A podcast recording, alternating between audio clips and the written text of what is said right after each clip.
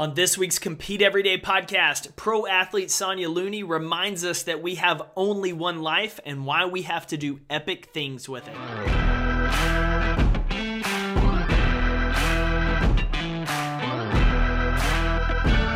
What's up, competitors? Welcome back to the Compete Everyday podcast. My name is Jake Thompson. I'm your host each and every week here on the show, and excited to hang out with you today as I welcome friend and pro athlete Sonya Looney to the show to talk about her pregnancy, training as a pro athlete, being an entrepreneur, and most importantly, how she overcame those voices of doubt, of fear, of those things that creep into our head during any physical competition, during personal growth in times, the things that tell us we should quit, that we can't do it, we can't go on. Sonya and I discuss how she learned to get over that, how she silenced those negative thoughts, and most importantly, how you can too. As always, to get in touch with the show, drop us an email to podcast at competeeveryday.com. And if you're not connected in the Facebook community yet, I want to challenge you to jump in there, facebook.com slash groups slash compete every day. Our February squat challenge kicks off on February 1st, so we are only a few days away from building our strength, building our stamina, and knocking out a thousand air squats by the end of the month on a single day. That's right. We are going to do a thousand squats by the end of the month on one single day, spread out over the whole day. But we're going to spend the next four weeks building our strength, our endurance for that. So if you're up for challenges, we're doing a monthly challenge all year long. Jump into the Facebook group, get signed up. They're free. The group is free to join. We'd love to have you and connect with you if you're not in there already. So jump in, say hi, introduce yourself, and let's get to know each other so that I can learn how to best support you so that you win your work, your workouts, and your life this year. Now, let's get into the show. This week's guest, Sonya Looney, joins us. And now, let's roll.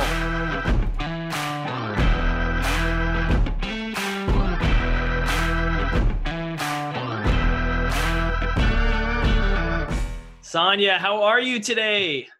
I'm doing great. Happy to be here. Yeah, I, had fun hanging out on your podcast, which is an excellent show. And so I've been excited to have you on the, the Compete show so we could have a conversation. Uh, I guess before we dive in to more about your story and journey and talking a lot of the, the mindset and things we've done uh, on your show and, and that you and I really just have in common in terms of how we approach life and the things we do. Uh, give everyone a snapshot of what it's like right now, seven to eight months pregnant and still training all the time. Yeah, so I'm 34 weeks pregnant and I show up almost every day, six days a week, and I ride my bike. And right now it's winter where I live, so it's in my garage. I was about to say, and not only like is it winter where you live, but like you're way up north, like north of the border, freezing temperature type atmosphere.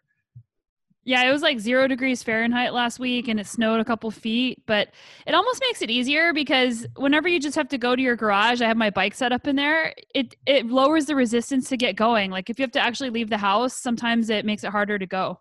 Yeah. So what's that training like for you? Obviously, as someone that that rides and, and races and you're outdoors, being in the garage, um, I, have seen pictures on your post. Are you doing?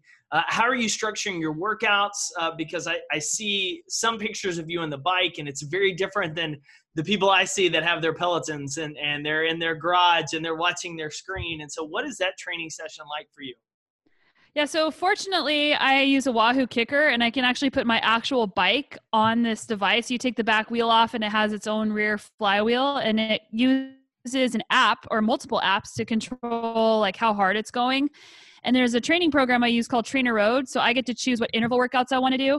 And I've been doing a little bit easier interval workouts because I'm eight months pregnant, but I'm still pushing myself to a reasonable, you know, reasonable amount. And the thing that I love the most about indoor riding is that you really have to be super mentally engaged in what you're doing. And people might think the opposite, but it's hard to stay motivated whenever it hurts. So what I like to do is put some really good tunes on that motivate me and I close my eyes and I reach down way down into myself and and basically say, "Okay, like how bad do you want this?" And it actually gets me really fired up and I use visualizations of what my goals are and it isn't just for my racing. It actually helps me in my the rest of my day to just be like, "Yeah, I got this." I'm curious about that mindset because not a lot of people naturally have that. And so I know you grew up playing sports. Was that kind of the way you've always been, where you could flip a switch and go into essentially the hole uh, mentally? Or is it something you've had to learn while racing and cycling? It's something I learned when I picked up endurance sports. I played soccer and tennis growing up, and I didn't find I found endurance sports through running, um, like at the end of high school and early college. But really, yeah, whenever I found endurance sports, it, it's just you out there. And when you're competing on a team, there there is a, a different aspect. You know, there's different aspects. There's different things that motivate you. But when you're by yourself, especially for like a hundred mile mountain bike race, there's nowhere else to go but inside. So you have to really learn how to know who you are and how you can keep yourself going. And whenever you bump up against resistance or those feelings of wanting to give up or wanting to quit, how to keep going.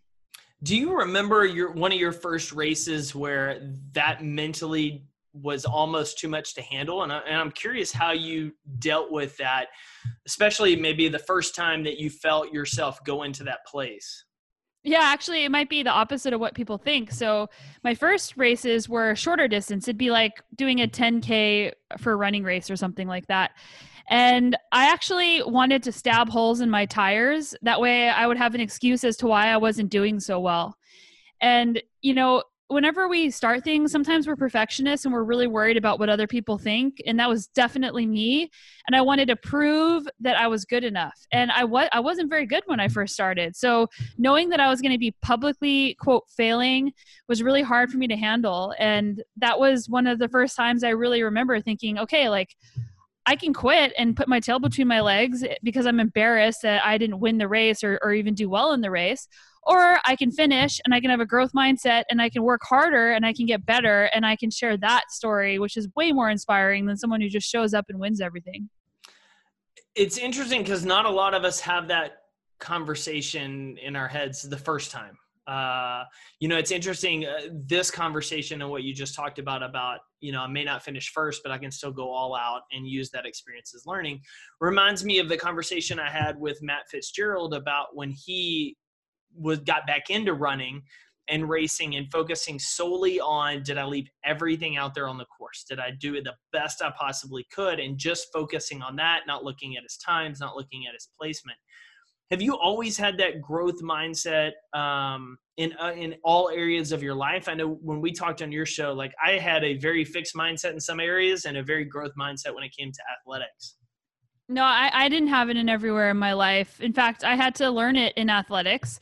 I had to learn it in academics. Um, I was the kid that was the smart kid in all the classes.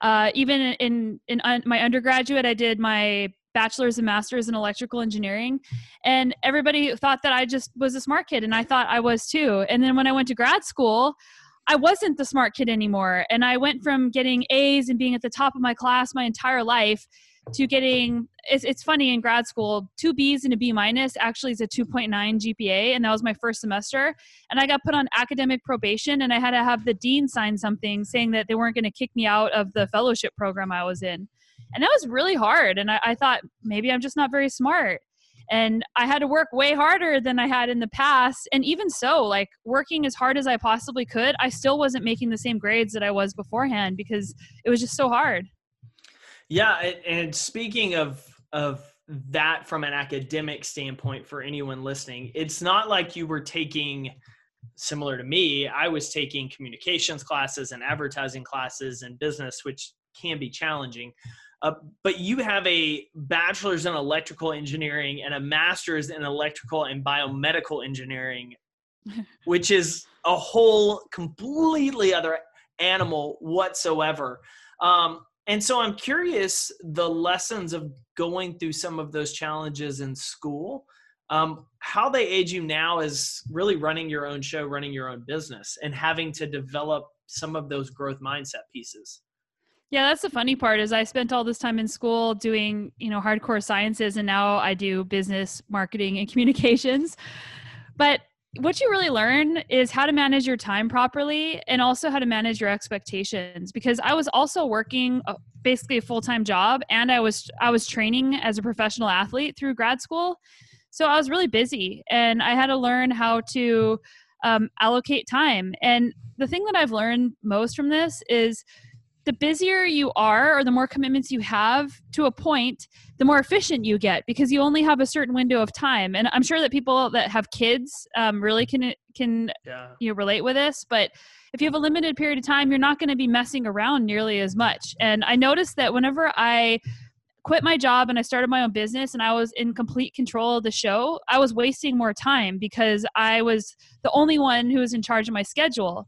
So now whenever there's like if, if i have a day where i actually have face-to-face meetings with people and those are set in stone then i'm more efficient with my time before those meetings. But if i don't have any meetings scheduled i might waste more time during the day. So learning how to manage my time has and, and learning how to work hard were probably the best things i learned. I, love that, and and it obviously translates because you have a number of different projects and brands. Obviously, you have your professional racing, you host your own podcast uh, you do some outside you know writing for outside bicycling. I mean you do a ton of blogging and writing. Uh, you have your own apparel brand moxie and grit that we'll get into. And then obviously you have a very focused community for plant-based nutrition. Uh, how did you kind of get the itch to start building this stuff while pursuing this athletic career? I mean a lot of people are just so nose down from the athletic standpoint that they outsource everything, but you seem to embrace and thrive on the idea of running some of those pieces and creating things. It was weird. Like, I actually just couldn't stop myself. So I started I, would say the first like content creation things I started because I was still working as an engineer while I was racing as a pro. So I was doing that, but I wanted to share my experience and I'm just a really open book. So in 2007, uh, 2008, I started a blog and I just started writing about racing locally in Colorado and what it was like to be a new pro. And I didn't know that people even read my blog. And then people started telling me, Oh, I love your blog. And I thought, wow, this is kind of cool. And eventually I had shifted into working a marketing job. Uh, that's when I left engineering. And people still wanted more from me. So I was traveling the US and I thought, well, I'll just put together my own speaking series because I really like public speaking and I really like helping people. So I started my speaking career that way and just added a speaking tab to my website after that, and people started booking me.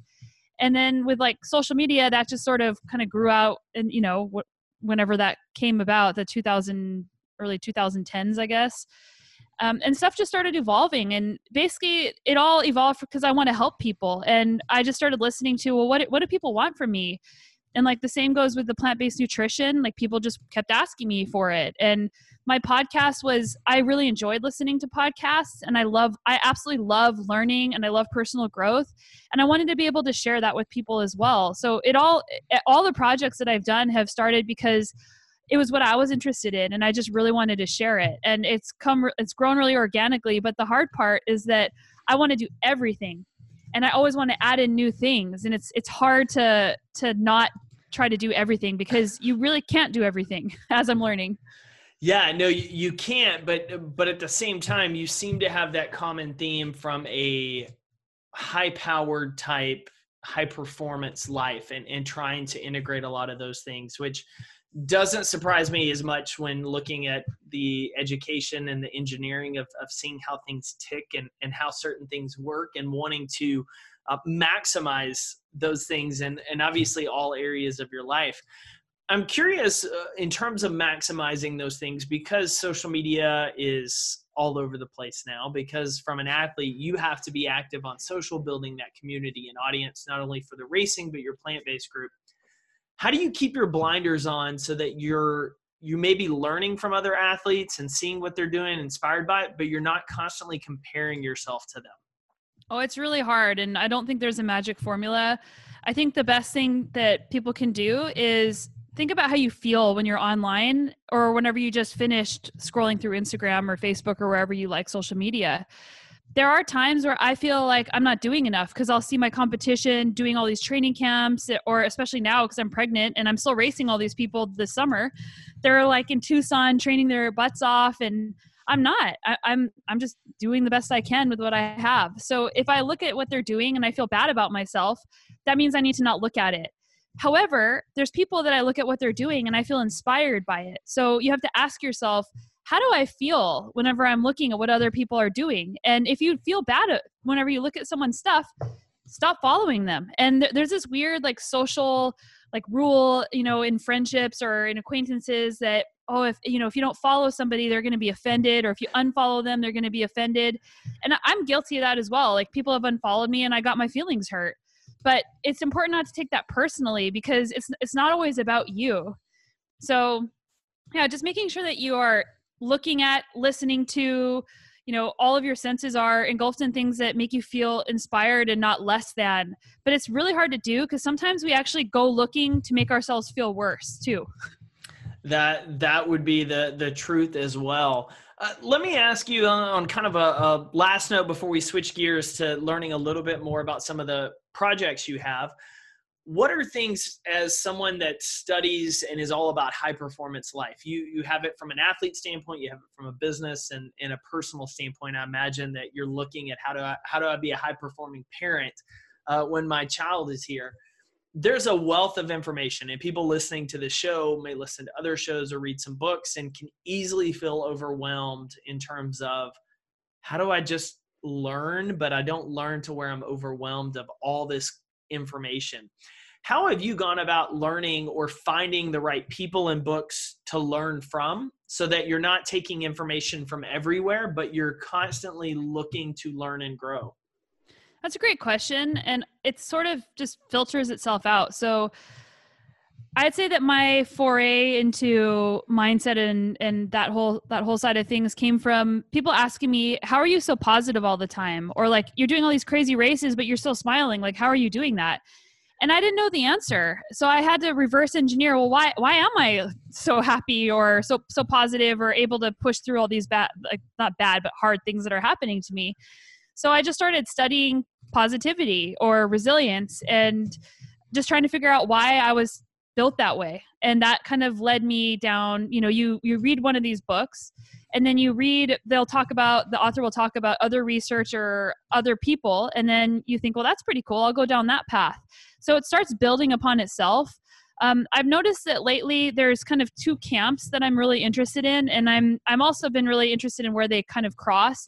So there's like the cognitive behavioral therapy, psychology, like that side of thing, and then there's also like the mindfulness and meditation side of things, and they kind of run parallel, and they do kind of intersect at a certain point. But um, like mindfulness is more about being aware of how you're feeling and what you're thinking um, and not being distracted by that and being curious about it.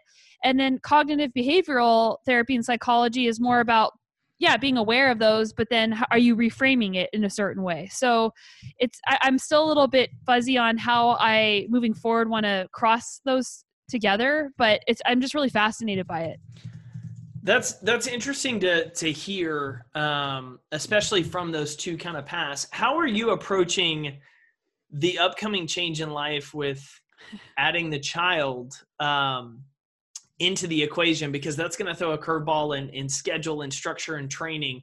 And I'm curious how you've started planning that because I would imagine if you're have an engineering mindset, you've already thought through some of these processes, knowing obviously some of it you'll have to figure out on the fly. But for some areas, there's ways to plan ahead. Yeah, I mean, it's hard because there are, the hardest part for me has been that there are a lot of things I can't plan.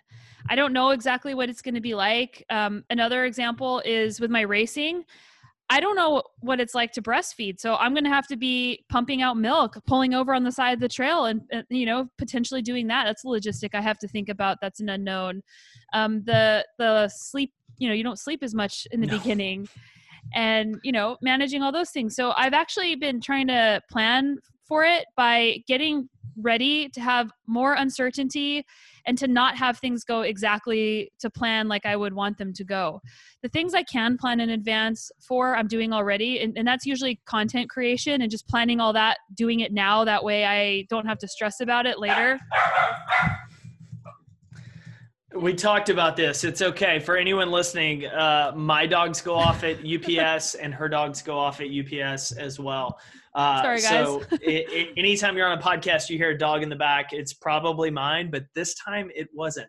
Uh, it's Baxter saying hi, saying there's yeah, unknowns that happen. Wanted to be on the show. How are you mentally handling the thought of the unknown? Because I know for a lot of us, it stresses us out when unexpected things happen and, and we we lose sight of what we're working on or what's important how are you mentally practicing that preparation for you I think it's a muscle, just like anything else. I've had a lot of uncertainty, like as a business owner, there's a lot of uncertainty. or whenever you're shifting careers, there's a lot of uncertainty. So learning that it's okay to feel that way and not trying to run away from that feeling and just say, yeah, this this doesn't feel good right now, but I know it's going to work out. And having the confidence to say that. I think that it, it does take confidence to be able to sit with uncertainty, but the only way to get better at it is to put yourself in situations where you don't know the outcome. Racing is a really great example of that, or, or sports, like whatever your sport is. When you show up that day, you don't know exactly what's going to happen. You're, there's there's a, a time where, you know, things could go either way. So being more aware during your day of when things are uncertain and then how you felt afterwards and then strengthening that and just being aware of that, I think it really helps whenever you're trying to be trying to be careful or, or whenever you're you're trying to um, deal with those feelings. So it doesn't feel good, but you just have to believe that it's going to be fine. I love it. I love it. Well, tell us a little bit about uh, some of the projects. I'd love for you to share a little bit about Moxie and Grit and kind of the passion behind it, um, as well as some of the products you have on there. I know that aid the plant based community that you've grown just incredibly well online. Thanks. Yeah, Moxie and Grit has been really fun because I've done lots of co branded projects with my sponsors over the years where like the first thing was these socks and they're can i can i use any cuss words on this come on bring it we'll put the warning okay, sign. well, the, the, the, first sock was do epic shit and it was with this brand called DeFeet and it was a, a long time ago probably like six seven years ago. And i said let's make this sock and they said well we can't put a cuss word on a sock. And i said let's do it. Come on let's let's try this. And it became their top selling sock in the world. So i thought okay, maybe I'm kind of good at this. And then I tried it with, tried a design with one of my apparel sponsors. And I thought, okay, like I've had lots of practice. Maybe I should just do this on my own. And the marketing job I had in the past was building a brand in the US. So I thought, well, I'll just start my own. And that kind of, it's, it's been really fun. And well, well, I'll just start my own has kind of been a mantra that I've done all along. Um, and I'm kind of going off topic a little bit, but like with media, I became a freelance writer because in cycling nobody was writing any media about the type of racing I was doing. So I thought, well, I'll just I'll just start my own. I'll become a writer and I'll start writing for magazines about the type of racing I'm doing. Or um, podcasting, like I wanted my own platform, so I thought, well, I'll just start my own. And so when it came for to apparel, I thought I'll just start my own. And the whole point of Moxie and Grit is I just want people to grab that pair of socks or that t- like we, we make a few t-shirts but it's mostly a sock brand. I want them to grab that pair of socks for that epic day that they're going to have for that that challenge that they're taking on where they can feel so excited about that pair of socks and everybody's commenting on their socks. And it's just such a cool feeling um, to be there for with those people for their adventure and to know that something that i created is helping them along the way yeah, no, absolutely. And and that kind of fire and attitude is obviously what's contagious to a lot of people as well. How how did you get into plant-based dieting and and that lifestyle? Has it been relatively new? Was it part of your athletic career? Was it something before? Um, I actually got into it about seven years ago when my now husband, he, he wasn't my husband at the time, I had just met him at a bike race and he was eating uh, plant-based foods at this race and it was a seven day race. So you eat you know every meal together with all the other racers. So i asked him like what are you eating and how are you not eating you know how are you eating that at a race? Where's all your meat and protein? Yeah. So he told me about this documentary he watched and was, this was in like 2012 and it was called forks over knives. And he said you should check it out if you're interested in just being as healthy as possible and preventing diseases in your life. And that was you know really important for me because i was really afraid of getting cancer or just dying prematurely of something and if i could have control over that that would be great. Yeah. So i so i watched this documentary and i thought if this is true i need to do this. So i gave it a try and amazingly um, i actually got faster which i wasn't expecting and there were hardly any endurance athletes that i knew eating that way so I started like winning way more races and feeling really good and everything just was awesome. So I thought I'll just keep going with this. But I didn't tell anybody about it for like 4 years because I didn't want to anyone to feel alienated by the way that I was eating and I didn't want people to feel judged if they didn't want to eat the same way as me. But I was having such great um, results from it that I just wanted other people to know if they were interested. So I started my own brand, Plant Power Tribe, and it's a it's a Facebook group, it's an Instagram, and I published my first cookbook last year. And really, it's it's just about helping people add in more plants. And we all know that eating more fruits and vegetables is good for you. And whether you want to be all plant based or just partially plant based, I just like being a resource for people because if you want to do that, I want to show that you can perform and you can be healthy and you can feel good. And if you don't want to do that, that's cool too. I love it. And and you have those resources on your Moxie and Grit website as well for anyone. I think you have a cookbook there, right? The cookbook is there, and then they could go to sonyalooney.com slash eat plants if they want more on the rest of that.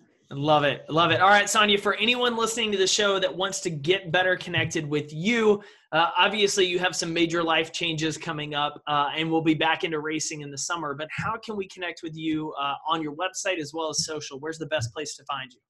Uh, SonyaLooney.com is the home of everything, and all my social accounts are on there, including my Instagram, Sonya Looney1. I've also been blogging about pregnancy and what it's been like as an athlete. So if anybody's interested in that, um, that's at SonyaLooney.com slash blog. All right. So what's your favorite social media channel? Uh, lately it's actually been Twitter, I would say. Like I post the Circling most Instagram, back. but I, I like Twitter uh, quite a bit. okay, okay, okay. I feel like it's it's making a comeback in a regard. I, I laugh that for a while I felt like it was just a bunch of people yelling at each other, and so I had to like go and change my entire following list uh, back up.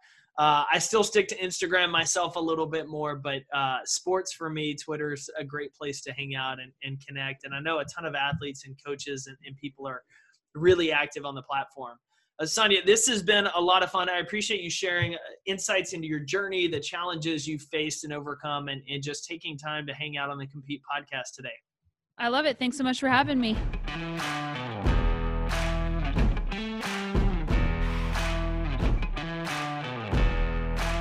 Thanks again for tuning in to another episode of the Compete Everyday podcast. To get in touch with me or the show, email us at podcast at competeeveryday.com to join our free Facebook community and get connected with other ambitious leaders working to win their work, their workouts, and their life. Be sure to visit us at facebook.com slash groups slash compete every day. Until the next episode, keep competing every single day because your life is worth it.